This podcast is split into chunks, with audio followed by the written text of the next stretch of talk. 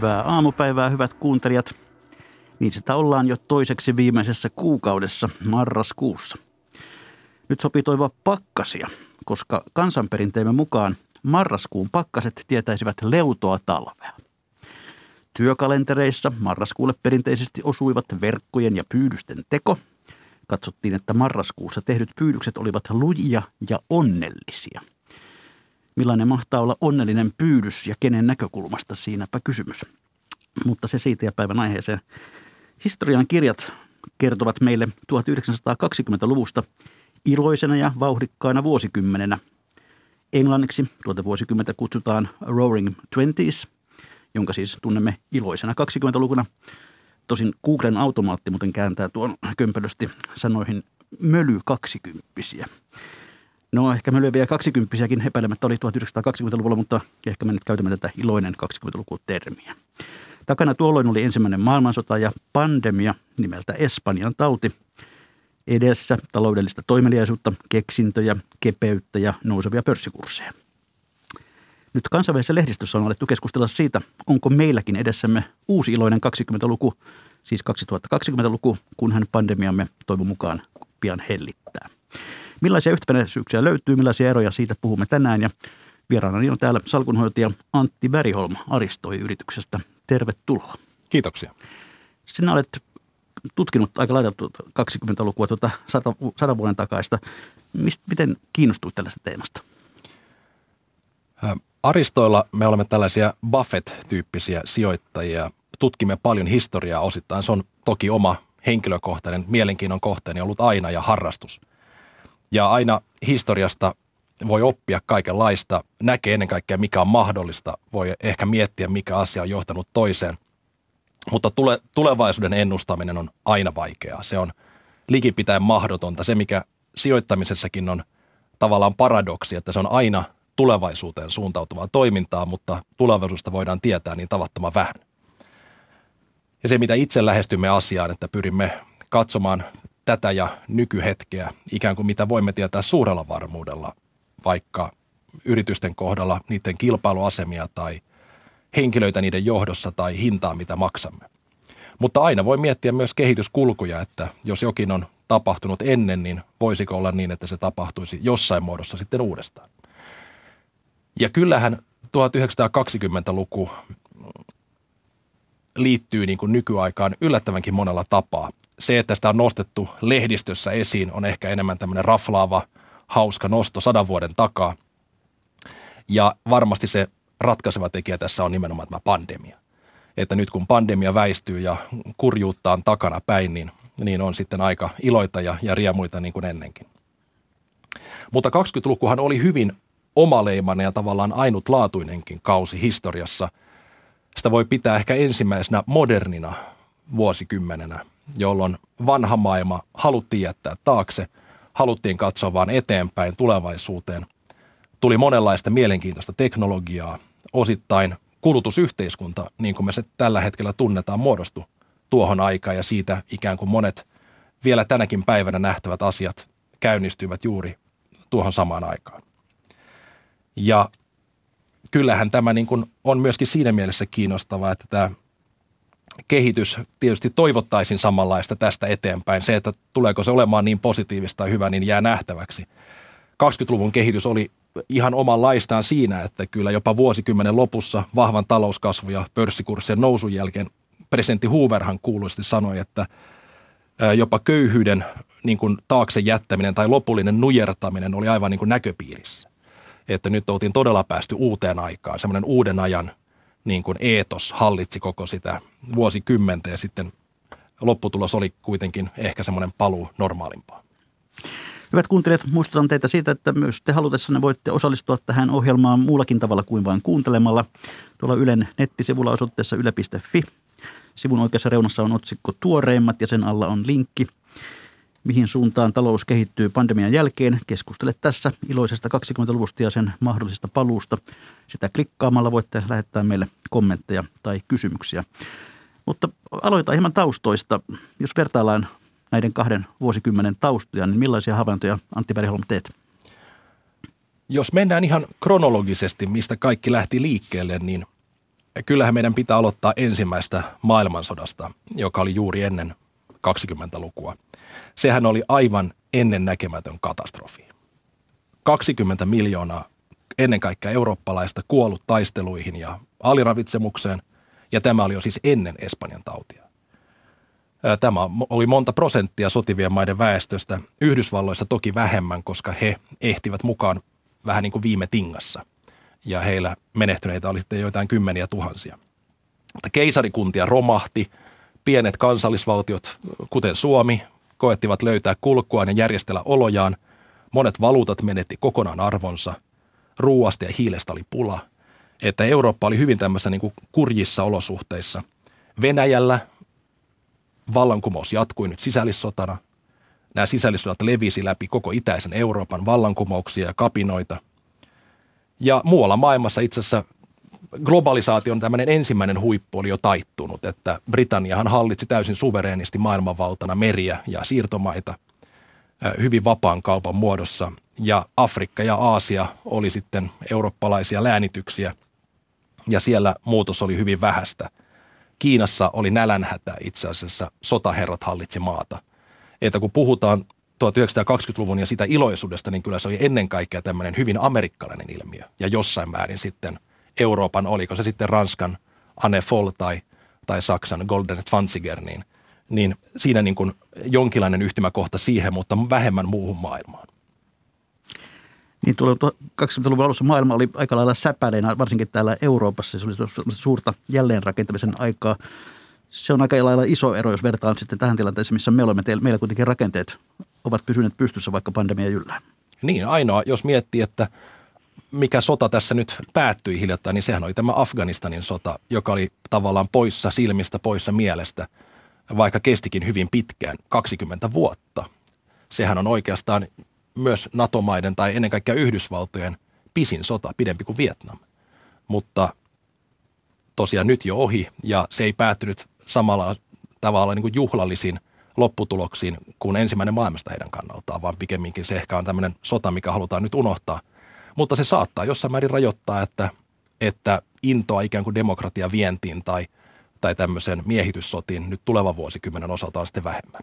Että itse olisin toiveikas siinä, että nähtäisiin tällaista rauhan aikaa taas jonkin verran eteenpäin. No myöskin jos katsoo maailman väkilukua, niin se on, se on aika erilainen. Meitä alkaa olla kohta 8 miljardia 20-luvulla, 1920-luvulla ylitettiin kahden miljardin raja. Miten tämä eroavaisuus heijastuu kenties siihen, mitä me voimme odottaa tältä, tältä nykyiseltä 20-luvulta?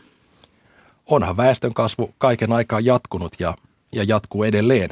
Ja nykyäänhän se malli on sen tyyppinen, että, että aikaisemmin lapsia syntyy hyvin paljon. Nyt suuri osa lapsista vaikuttaa jo syntyneen ja väkiluku ikään kuin on kasvanut sen myötä, että ihmiset vain elävät pidempään.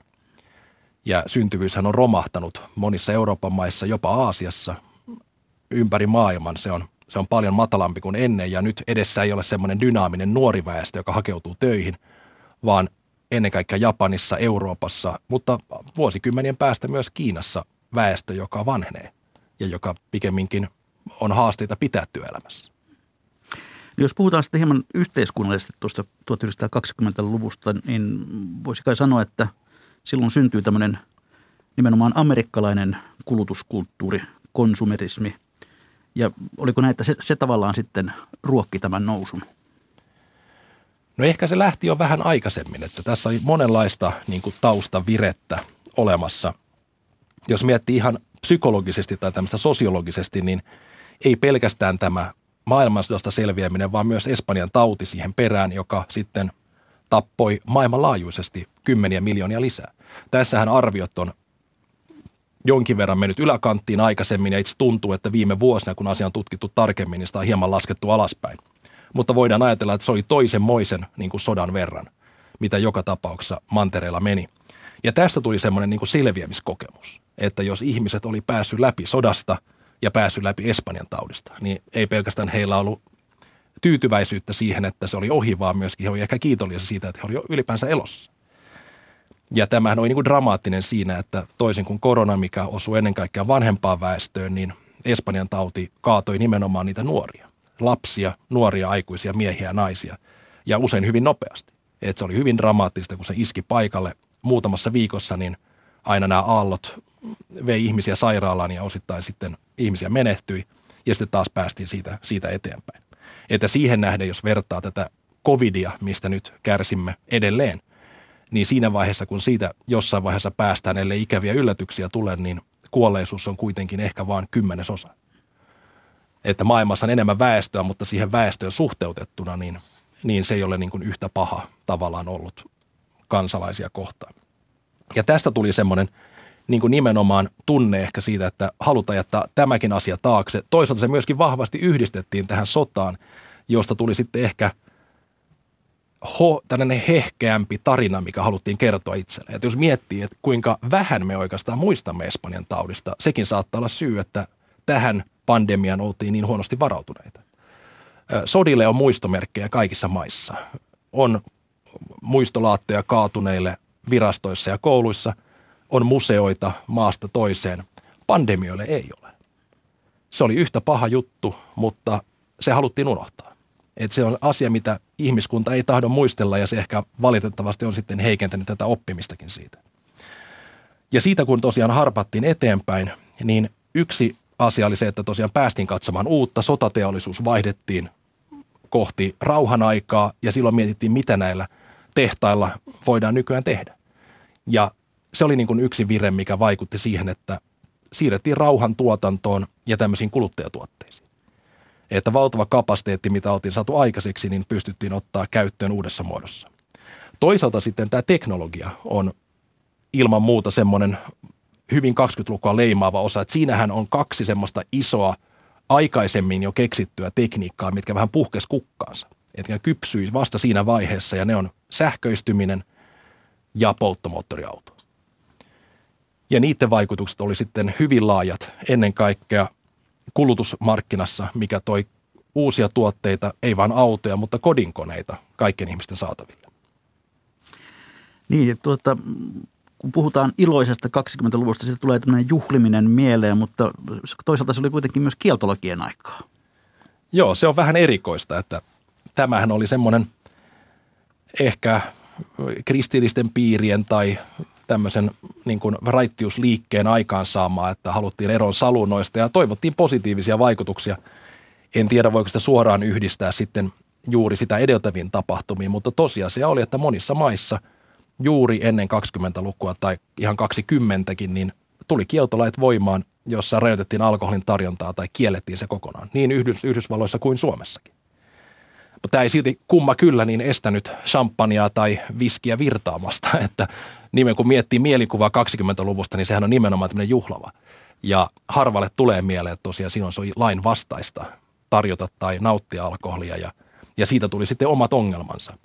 Tämähän oli esimerkki hyvin niin kuin epäonnistuneesta politiikasta. Laista, mikä alun perin nautti valtavaa suosiota, taisi mennä Suomessakin läpi yksimielisesti eduskunnassa. Kukaan ei vastustanut ja lopputulos oli täysi floppi rikollisuus nousi, levottomuudet kasvoivat, valtio menetti verotuloja ja, ja sitten poliitikot ja poliisi oli jollain tavalla ainakin Yhdysvalloissa mukana kuviossa niin, että tavallaan tarjoilu jatkui. Sehän oli Al Caponein vuosikymmen myös Chicagossa, että, että he pitivät huolen siitä, että se mitä kansa halusi, niin sitä se edelleen sai. No, tässäkin on pieni yhtymäkohta tähän meidän aikaamme, koska olihan meilläkin lyhyt kieltolaki, kun ravintolat olivat pandemian takia kiinni. Aivan, aivan. Onneksi se jäi näin lyhyeksi, että siitä päästiin nopeasti eroon. No naisen asema muuttui 20-luvulla myös, 1920-luvulla aika olennaisesti. Mikä sen merkitys oli? Pitää paikkansa. Se oli nimenomaan tähän modernismiin liittyvää. Naisethan oli sodan aikana korvanneet miehiä tehtaissa. Miehet tarvittiin rintamalle ja tätä kautta monet tehtävät konttoreissa tai kaupoissa ö, sitten siirtyivät naisille. Ja kun sodan jälkeen palattiin takaisin, niin – niin kaikki eivät halunneetkaan palata vanhaan. Toki oli niin, että suuri osa veteraaneista kärsi hetken aikaa työttömyydestä ja varmaan monet naiset olisivat halunneet jäädä työelämään ja sieltä jäivät osittain vastentahtoisesti pois, mutta osa jäi sinne ja alettiin tekemään enemmän töitä ja pidempään kuin aikaisemmin, että naisten työelämä ei päättynyt vain avioliittoon, vaan jatkui myös siitä eteenpäin. Alettiin jopa puhua siitä, että tuleva moderni nainen pystyy elättämään itsensä omalla työllään. Koulutus naisilla antoi vielä odottaa itseään yliopistokoulutuksen määrähän oli hyvin vähäistä kautta linjan, mutta naisilla liki olematonta. Sitä oli joissain paikoissa, mutta se ei ollut missään tapauksessa sääntö. Ja se, mikä ehkä näkyi myös tästä, että kun naisten asema vahvistui ja he olivat enemmän itsenäisiä, itseään edustavia toimijoita, niin kyllä siihen liittyy äänioikeus. Ja tässä Suomen pieni suuriruhtinaskunta oli edelläkävijä ja aivan radikaali maailman mittakaavassa. Suuri osa Euroopan maista ja Yhdysvallat seurasivat perässä nimenomaan vasta ensimmäisen maailmansodan jälkeen. Että hyvin monissa paikoissa, Englannissa rajatusti, Saksassa, Yhdysvalloissa, äänioikeus annettiin nimenomaan siinä 20-luvun vaihteessa. Se oli myös kulttuurisesti aika vilkasta aikaa. Silloin nousi esiin suuria nimiä musiikissa Louis Armstrong, Joseph Baker, Duke Ellington, elokuvassa Chaplin, Harold Lloyd, Buster Keaton, Hemingway ja, ja joku amerikkalaiskirjailija täällä Euro- Euroopassa ja näin päin pois. Ö, m- miten tämä liittyisi siihen, että myöskin taloudessa meni hyvin? No osittain itse liittäisin sen toki näihin taidevirtauksiin, missä haluttiin tehdä tämmöinen siirtymä vanhanaikaisesta uudempaan. Myöskin jos katsoo maalaustaidetta tai rakennustaidetta, niin mentiin tämmöisestä Art Nouveausta tai Jugendista teollisen sarjatuotannon aikaan. Oli se sitten Art Deco tai, tai Bauhaus, Suomessa ehkä klassismi. Mutta kyllä teknologia vaikutti siihen merkittävästi ainakin siltä osin, että kulttuuri, musiikki, puhe pääsi leviämään paljon paremmin kuin aikaisemmin. Sähköistymiseen liittyen yksi merkittävimpiä kodinkoneita, ainakin kulttuurissa mielessä, oli radio. 1920-luku oli nimenomaan radiovuosikymmen, vaikka sekin oli keksitty aikaisemmin, niin siitä ei ollut hyötyä, kun kodeissa ei ollut sähköä. Mutta nyt kun niissä alkoi olla, Yhdysvalloissa sähköistys eteni noin kolmanneksesta kodeista kahteen kolmannekseen vuosikymmenen lopussa. Radioiden määrä kasvoi huimasti ja todella melkein joka kolmas kotitalous hankki radion siihen mennessä. Itse asiassa tämä Radio Corporation of America oli sen ajan suurimpia kasvuyhtiöitä. Se oli huippu modernia teknologiaa ja, ja todellinen menestysyritys siihen aikaan eksoottista tekniikkaa.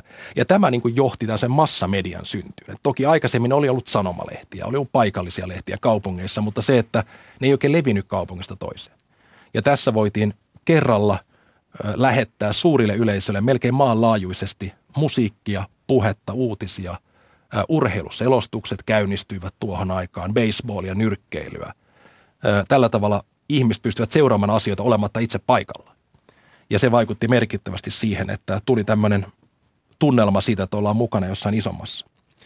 Toisaalta myöskin äänen musiikin nauhoittaminen, ei pelkästään nämä vaikka mikrofonit, mihin tällä hetkellä puhumme, tai myöskin levyjen tuottaminen muuttui. Siirryttiin näistä ö, vanhanaikaisesta savi- tai tämmöistä vahalieriöistä, mihin ääntä nauhoitettiin sitä ennen todellisiin savikiekkoihin, mitkä puristettiin sitten savesta tai vahvistettuna jollain hartsilla – ja niissä pystyin soittamaan riittävän pitkään musiikkia ja tuottamaan halvalla näitä. Niin tällaisia levyjä pystyy lähettämään, että musiikki lähti New Orleansista ja New Yorkista Pariisiin ja Lontooseen.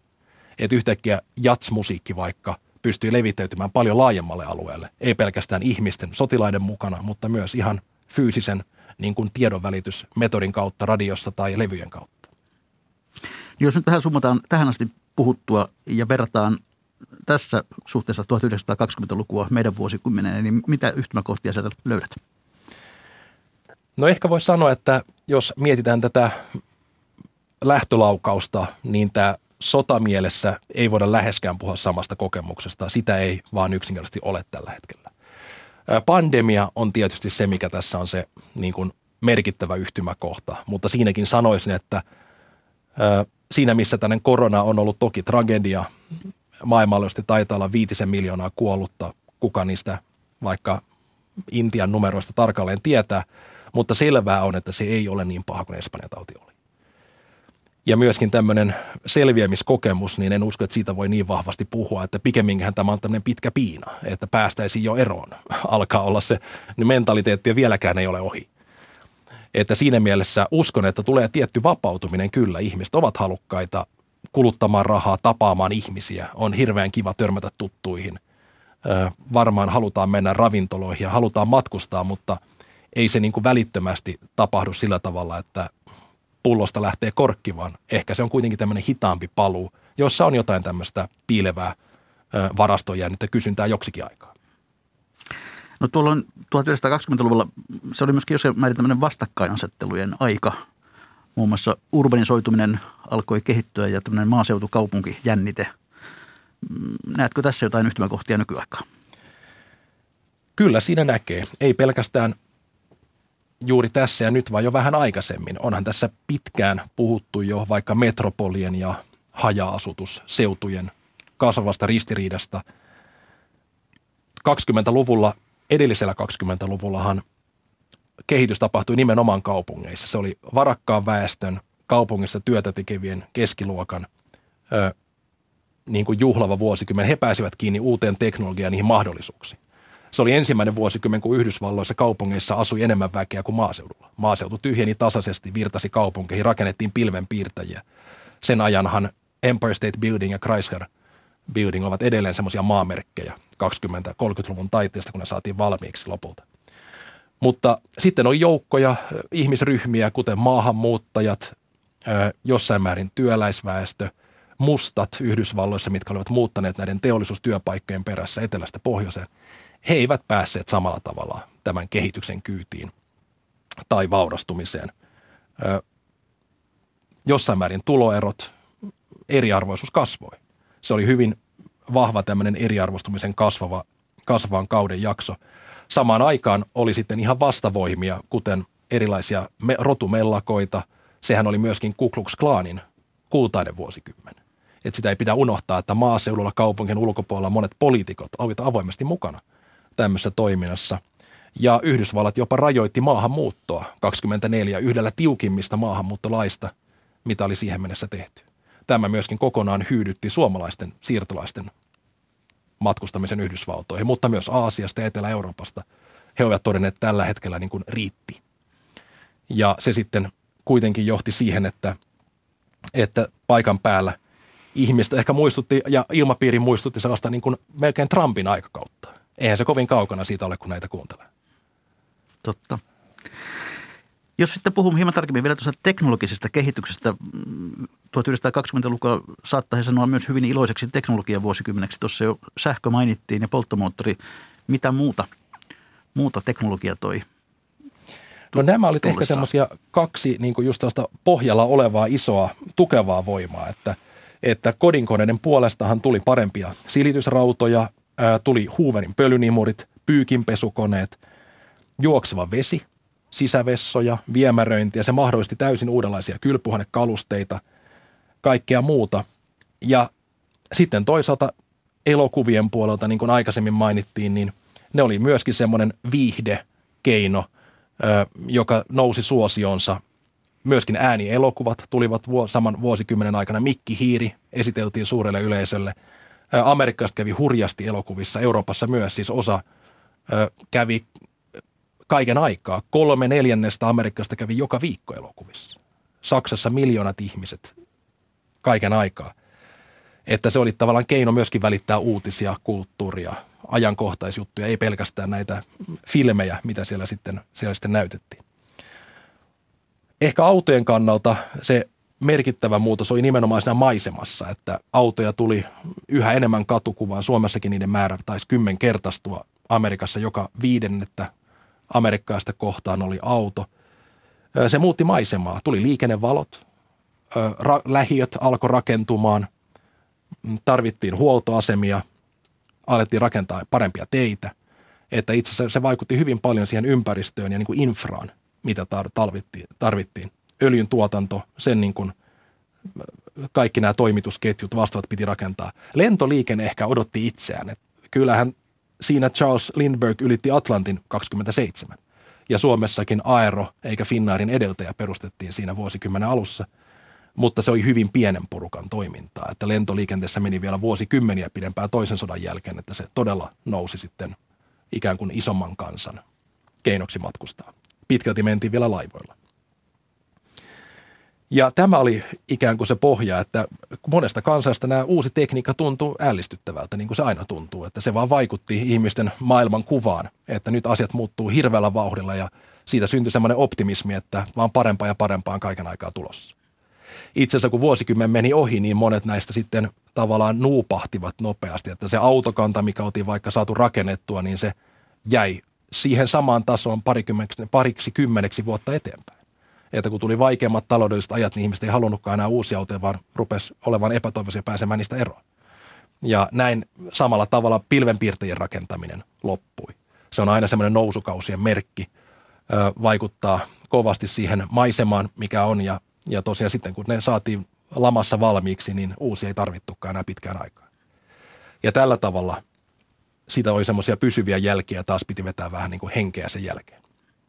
No Antti Bergholm, jos nyt sitten katsotaan 2020-lukua, niin näetkö sinä jonkinlaisia samanlaisia teknologisia murroksia? Ainakin tämä digiloikka oli melkoinen, kun me, meistä su, suuri osa siirtyi etätöihin.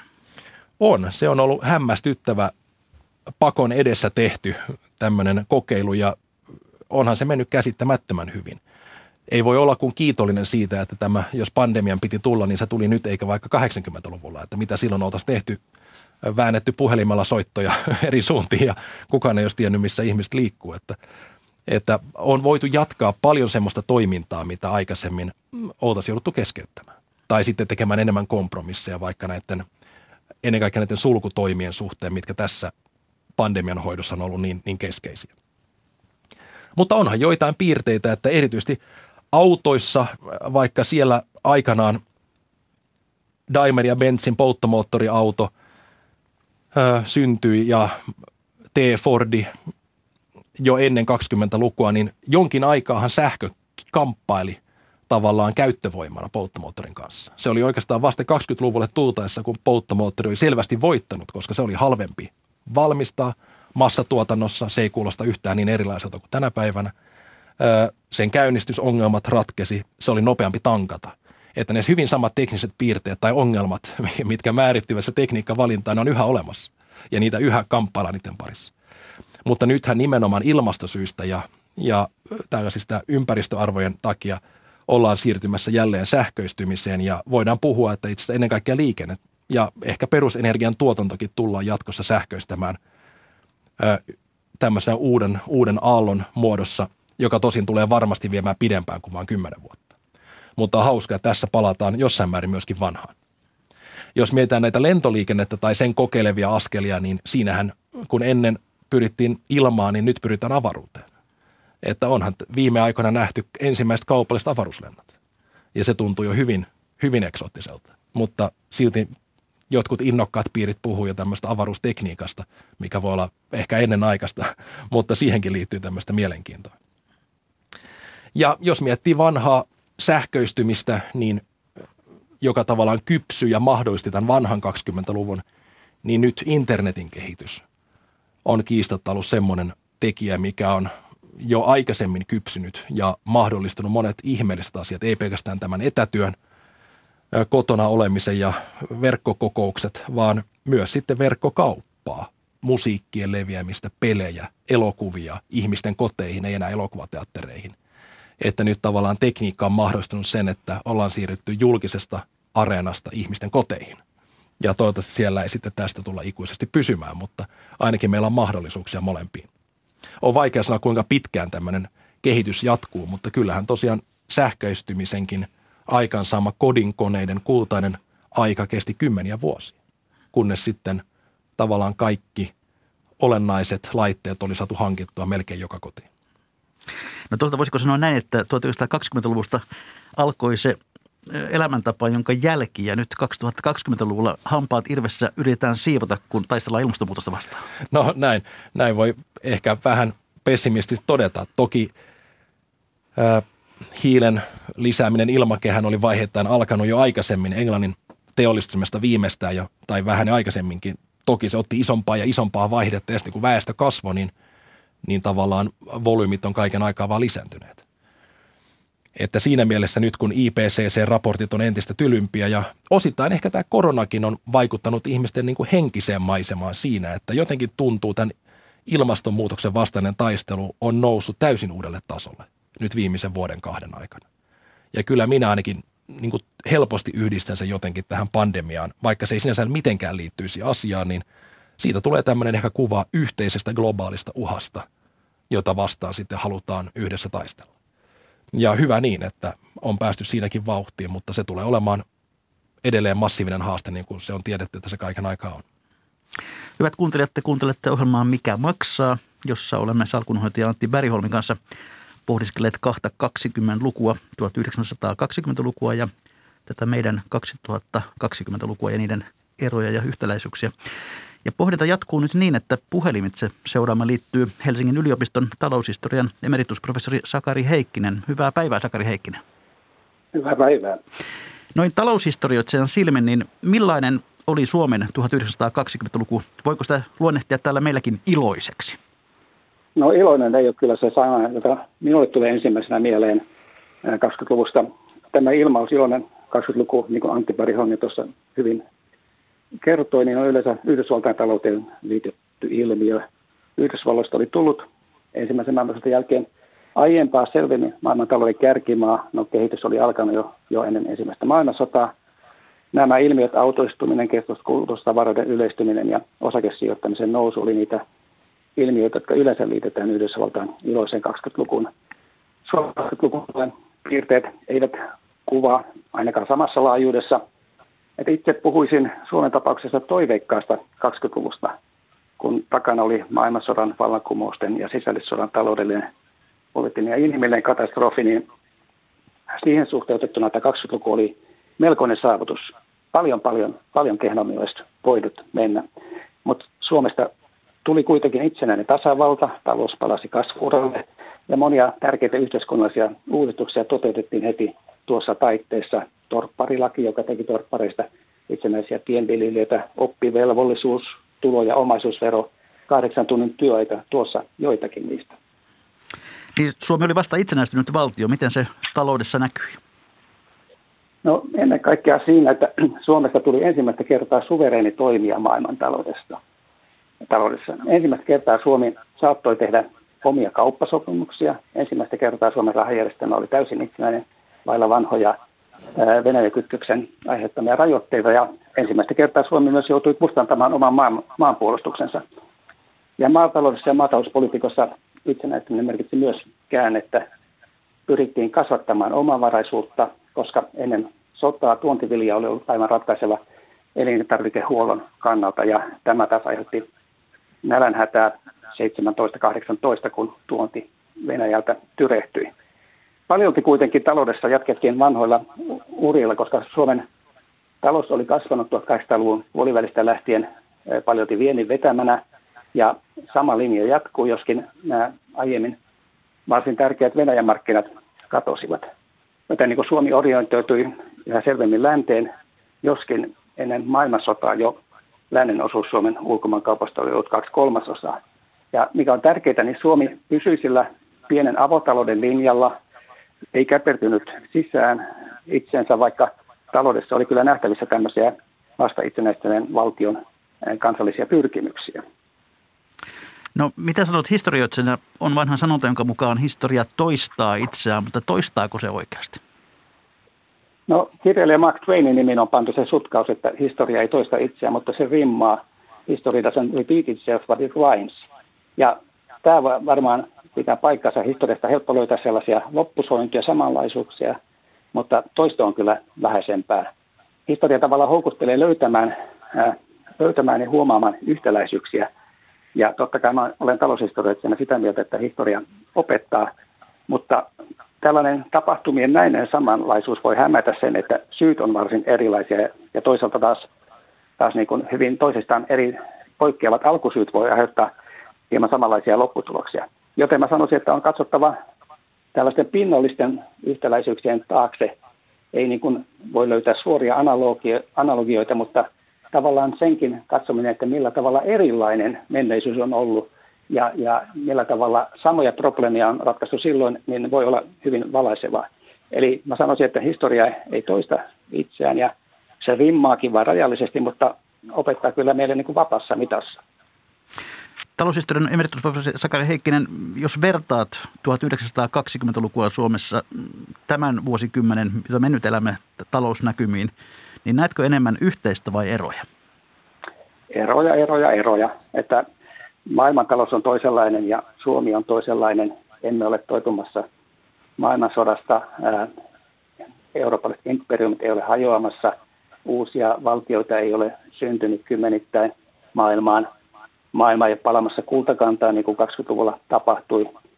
Ja otan pienen esimerkin, niin Suomessa 20-luvulla raivattiin innolla viljelysmaata ja nyt maatalousministerimme sanoi, että pellonravauksesta meidän pitää päästä eroon, se on ihan selvä asia. Niin, ja näitä esimerkkejä löytyisi ehkä kuinka paljon vaan, että jos mä, kuinka paljon mä vaan pinnistelen, niin mä oikein keksin sellaista, sellaisia merkittäviä yhtäläisyyksiä, yhtäläisyyksiä muuta kuin ehkä sitten tosiaan tämän pandemian jälkeinen ää, tilanne, mutta kuten, kuten Antti Pärihon tuossa totesi, niin siinäkin suhteessa elämme, elämme toisenlaista aikaa, että ennen kuin Charleston ja Mykkä elokuvat tulevat uudestaan muotiin, niin en usko, että elämme 20-luvun uusintaa. Kiitoksia paljon taloushistorian emeritusprofessori Sakari Heikkinen. Charleston herätti ihania mielikuvia. Joo, kiitos. Kiitos paljon. Niin, Antti Bergholm, haluatko sinä kommentoida tuota Sakari Heikkisen sanomaa? Hyvin samoilla linjoilla olen itse, että se oli aivan naulan kantaa mielestäni siinä, että eroja on kuitenkin enemmän kuin yhtäläisyyksiä. Yhtäläisyyksiä voidaan niin kuin hakea leikkimielisesti, mutta – mutta kyllä nämä niin kuin isot voimat, jotka siinä taustalla on, on, on ainakin, ei jos ei erilaisia, niin ihan eri mittakaavaa. Tässä oli puhetta tästä talouskasvusta ja sen voimakkuudesta, niin Yhdysvaltojen ja jossain määrin toipuvan Euroopankin talouskasvu oli hyvin vahvaa 20-luvulla. Se oli aidosti vahvaa. Ei pelkästään väestö kasvanut, työssä käyvä väestö kasvoi, mutta myös tuottavuus kasvoi. Investoinnit oli huimia. Rakennettiin tehtaita aivan eri mittakaavassa. Autoja varten tarvittiin kumia, tarvittiin pyöriä, tarvittiin terästä, tarvittiin öljyä. Tarvittiin kaikenlaista tämmöistä reaalimaailman asioita, rakennettiin taloja, kaupungistuttiin. Siihen tarvittiin materiaaleja, lasia. Se työllisti paljon väkeä, myöskin väkeä, joka oli heikommin koulutettua. Semmoista työtä, mitä ihmiset pystyvät ottamaan vastaan hyvin helposti. Ja itse asiassa näin työttömyys pystyttiin painamaan, painamaan paikoittain hyvin alas. Nyt jos katsoo, että missä ö, tuottavuus on kehittynyt viime aikoina, niin sehän on lähinnä Kiinassa. He tässä ovat viime aikoina investoineet ja rakentaneet omaa teollisuuttaan ja työpaikkoja nyt siirtymässä palvelutalouteen ja IT-maailmaan kasvavalla nopeudella. Ei tässä länsimaissa, meillä on ollut pitkä investointilama ja ei ole tavallaan ollut syytäkään investoida. Maailma tuntuu täällä valmiiksi rakennettu tai ainakin painopiste on siirtynyt muualle. Ja siinä ollaan enemmän semmoista niin ylläpitävässä toiminnassa mukana tällä hetkellä. Että luultavaa on, että jossain määrin tämmöinen jo finanssikriisin jälkeinen länsimaissa jatkunut sekulaarinen stagnaatio, mistä on puhuttu että vaikka mitä yritetään, niin on vaikea aikaansaada kasvua. Vähän narulla on vaikea työntää. Että väestö ei siitä nuorru tai, tai investoinnit ei helposti siitä kasva. Myöskin elvytyksellä on vaikea aikaansa tämmöisiä järkeviä suuren mittakaavan investointeja. Nyt ei olla vielä läheskään samassa mittakaavassa, kun oltiin sitten vaikka 30-luvun lavan hoidossa New Dealilla tai vastaavilla toimilla, mitä sitten seurasi. Mutta pelkästään se, että lasketaan korkoja nollaan – ja toivotaan, että ihmiset sitten alkaisivat joko kuluttaa tai sijoittaa niitä johonkin oikean maailman asioihin eikä pelkästään arvopapereihin, niin eihän se hirveän hyvin ole toiminut. No paljon on puhuttu patoutuneesta kysynnästä ja siitä, että kunhan tämä pandemia hellittää, niin tulee kulutuspiikki. Tuleeko, Antti Pärjö? Jos tulee, niin itse epäilen, että se on hyvin ohimenevää. Että kuvittelisin, että näin, näin todella tapahtuu. Se, mikä tässä on – ei pelkästään patoutunutta kysyntää, vaan myös tosiaan se, että nyt on ensimmäistä kertaa historiassa minun tietääkseni lähetetty ihmisille valtiovallan toimesta rahaa kotiin. Ja tehkää tällä jotain. Ja, ja sillä ajateltu, että, että saadaan positiivista aikaiseksi, ymmärtääkseni siitäkin aika pieni määrä on lopulta sitten päätynyt käyttöön ja, ja itse pikemminkin vaan kuluttajien velkamäärät ovat kutistuneet. Säästävyysaste on noussut ja, ja pikemminkin tämä yksityishenkilöiden velka on vähentynyt ja siirtynyt julkiseksi velaksi. Sehän on ehkä semmoinen aihepiiri, että 20-luvulla myöskin mikä muuttui, niin tehtiin myös uusi finanssiinnovaatio. Se oli tämmöiset kulutusluotot tai osamaksu. Että kun ihmisten piti ostaa ja haluttiin, että he ostavat kodinkoneita tai autoja, mutta heillä ei niihin varaa, niin he ensimmäistä kertaa alkoivat ottamaan ja saamaan pankista lainaa sitä varten. Ja silloin tämmöinen vanha protestanttinen ajatus siitä, että velka on syntiä ja säästäväisyys on hyve, joka hallitsi ehkä vuosien alusta, niin se heitettiin romukoppaan ja ikään kuin ihmisen suhde velkaan normalisoitu. Se oli ihan hyväksyttävää käyttää sitä elämän rahoittamiseen ja kuluttamiseen. Tästä on menty vuosi kymmeniä, vuosi sata jo nykypäivään. Se on normaalia, ehkä mennyt Amerikassa liiallisuuksinkin luottokorttien kanssa. Mutta tällä hetkellä ehkä on nähtävissä, voi ajatella tämmöinen normalisaatio julkisen velan kannalta. Että sitäkin varottiin hyvin pitkään. Nyt yhtäkkiä ollaan päädytty tilanteeseen, että puheen parsi tuntuu olevan semmoinen, että ei sillä ole väliä. Sehän on niin halpaa, että sitä voi olla kuinka paljon tahansa. Ja nyt oikeastaan silmän räpäyksessä on otettu kymmeniä prosentteja BKTstä velkaa, vaan sen takia, että voidaan pitää talouden pyörät pyörimässä. Ja se on ollut pakollinen, ehkä tarvittavakin toimenpide, mutta se on tapahtunut hyvin nopeasti ja voidaanko sitten tästä ottaa vielä kuinka paljon lisää velkaa, että siinä tie on vaan auki eteenpäin, niin kyllä sitä sopii ehkä kyseenalaista. No katsellaan vähän tuota pörssiä. Pörssihän käyttäytyi 20-luvulla, 1920-luvulla mielenkiintoisella tavalla. Vuos, vuoden keskimääräinen nousu oli kai jotain 9 prosentin luokkaa, eli, eli osakkeiden hinnat nousivat, nousivat, nousivat, kunnes sitten tuli täystuho. Eli tuota, mihin se nousu oikein perustui silloin? Jos katsoo oikein tarkasti, niin se mikä monilla unohtuu, on se, että iloinen 20-luku ihan kalenterivuosittain ei sisältänyt yhtä, vaan kaksi pörssiromahdusta. Osakekurssit nousivat jonkin verran sodan jälkeen. Oltiin iloisia, että ollaan tosiaan siirrytty rauhan aikaan. Aikaisemmat massiiviset voitot ennen kaikkea Yhdysvalloissa, mitä sotateollisuus oli saanut aikaiseksi, ne oli väistymässä, mutta toivottiin, että ne kaikki eivät katoaisi – mutta kun tultiin vuoteen 2021, niin tämmöinen sitkeä inflaatio jatkui ja päätettiin nostaa ohjauskorkoja. Täytyy muistaa, että Fed oli myöskin hyvin aloittelija. Sehän oli perustettu omassa muodossaan vasta 1914. Fed on siis Yhdysvaltain keskuspankki. Kyllä. Ja he päättivät, että inflaatiosta on nyt päästävä eroon ja nostivat korkoa. Tähän liittyy myös aina kansainvälisiä näkökulmia. Ja se sai osakemarkkinat romahtamaan noin kolmanneksen syksyyn 2021 ei pelkästään osakkeet pudonneet, vaan myöskin tämmöinen deflatorinen lama syntyi hyvin jyrkästi, että kaikki hinnat putosivat kautta linjan. Ja tämä inflaatio tosiaan saatiin kuriin ikään kuin myöskin kultakanta, mihin äsken viitattiin, niin oli voimissaan, mikä ta- auttoi tasoittamaan, mutta toisaalta sitoi sitten rahan arvoa ja näitä pelivaraa siinä, kuinka paljon voitiin talouden suhteen tehdä. Ja siitä pohjalta lähti tämä suuri nousu. Että ensin oli merkittävät voitot taustalla, osa, so, toisaalta sitten osakekurssit oli sodan jälkeen valmiiksi melko matalia, lyhyt nousu ja romahdus. Ja sieltä pohjalta, kun mentiin eteenpäin, niin nousu jatkui ja jatkui ja jatkui. Ja itse asiassa 20-luku siitä eteenpäin on yksi historian parhaista pörssijaksoista, aina vuoteen 29 syksyyn, kun sitten tämä romahdus seurasi.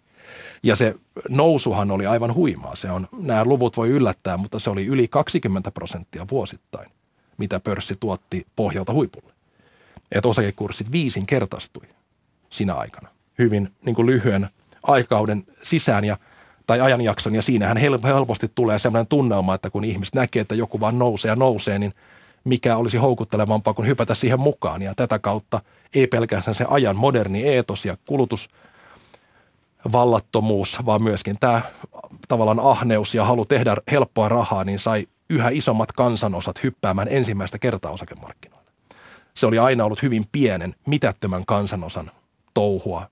Tämmöiset silinterihattuset herrat olivat olleet sen ajan osakesijoittajia, mutta nyt se ensimmäistä kertaa levisi isomman kansanjoukon keskuuteen. Ja siihen liittyy myös velan käyttö. Se oli jälleen uusi keksintö, mutta ihmiset halusivat hyötyä tästä noususta vielä kaksinkertaisesti ottamalla sitten välittäjiltä lainaa ja sijoittamalla näitä sijoituslainojaan. Ja sehän oli todella se, mikä saattoi ihmiset vaikeuksiin sitten, kun aikana romahdus tuli. No näetkö mitään yhtymäkohtia meidän vuosikymmenen osakemarkkinoiden ja 1920-luvun osakemarkkinoiden välillä?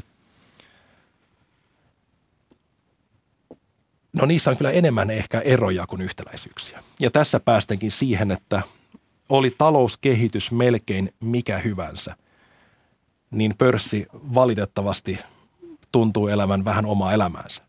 Että sellainen kytkös reaalitalouteen tai tämmöisiin lyhyen aikavälin kehityksiin on aika löyhä, jos, jos sitä laisinkaan on olemassa. Vaikuttavia muita tekijöitä on niin paljon. Mutta jos katsotaan vaikka tämmöistä jotain arvostuskertoimia, jota on kritisoitu ja itse asiassa niiden laatiakin, Bob Schiller on vähän niin kuin puhunut niistä itseään eroon, niin silti melkein mittarilla millä hyvänsä osakkeet olivat 20-luvun alun pohjilla melkein niin halpoja kuin ne on koskaan historiassa olleet. Ja kun vuosikymmen loppui, niin ne olivat taas niin kalliita kuin ne ovat koskaan historiassa olleet sitä ennen ja osittain vielä pitkään sen jälkeenkin. On ollut nähtävissä, että osakekurssit kautta linjan ovat hiipineet ylöspäin. Ehkä siihen vaikuttaa voittojen kasvu, siis ennen kaikkea yritysten, yrityssektorin kannattavuuden kasvu, korkojen mataluus nykyaikana – 90-luvun kehitykset, mutta joka tapauksessa niin tällä hetkellä, kun vilkaiseekin pörssiä, ei vain Yhdysvalloissa, vaan vaikka Suomessa tai muissa maissa, niin tilanne on päinvastainen. Eli se, mistä lähdetään liikkeelle, ei ole historian halvin taso, vaan se on yksi historian korkeimpia tasoja koskaan.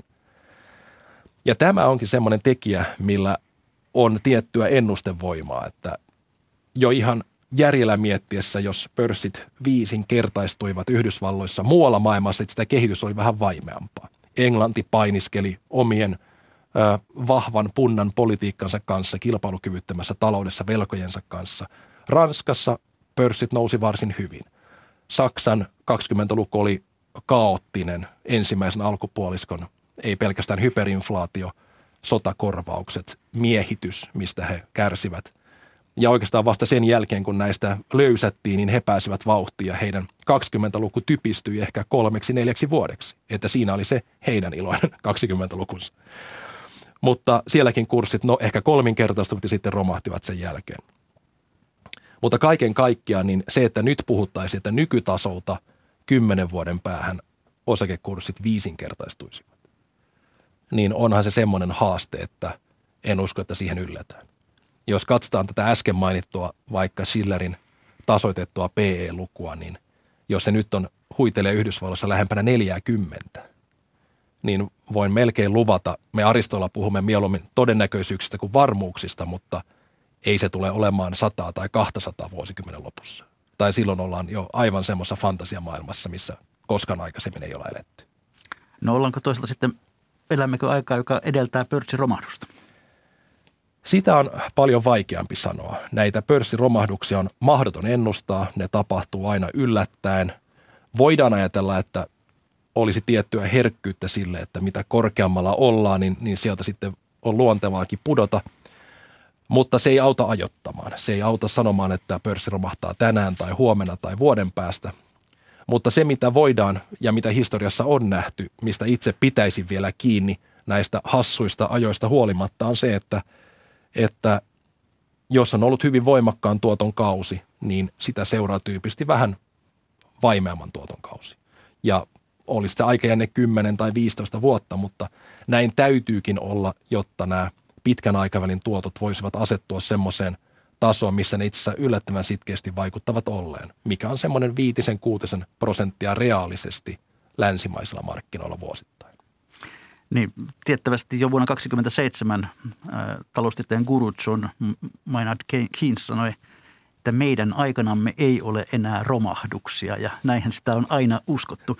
Nyt yhteenvetona Antti Bergholm, onko siis mitenkään nähtävissä, että 1920-luku ja 2020-luku olisivat, voidaanko puhua iloisen 20-luvun paluusta vai ei? Voidaan puhua siitä, että on ilo päästä eroon pandemiasta, kun covid tästä nyt hiipuu vähitellen pois.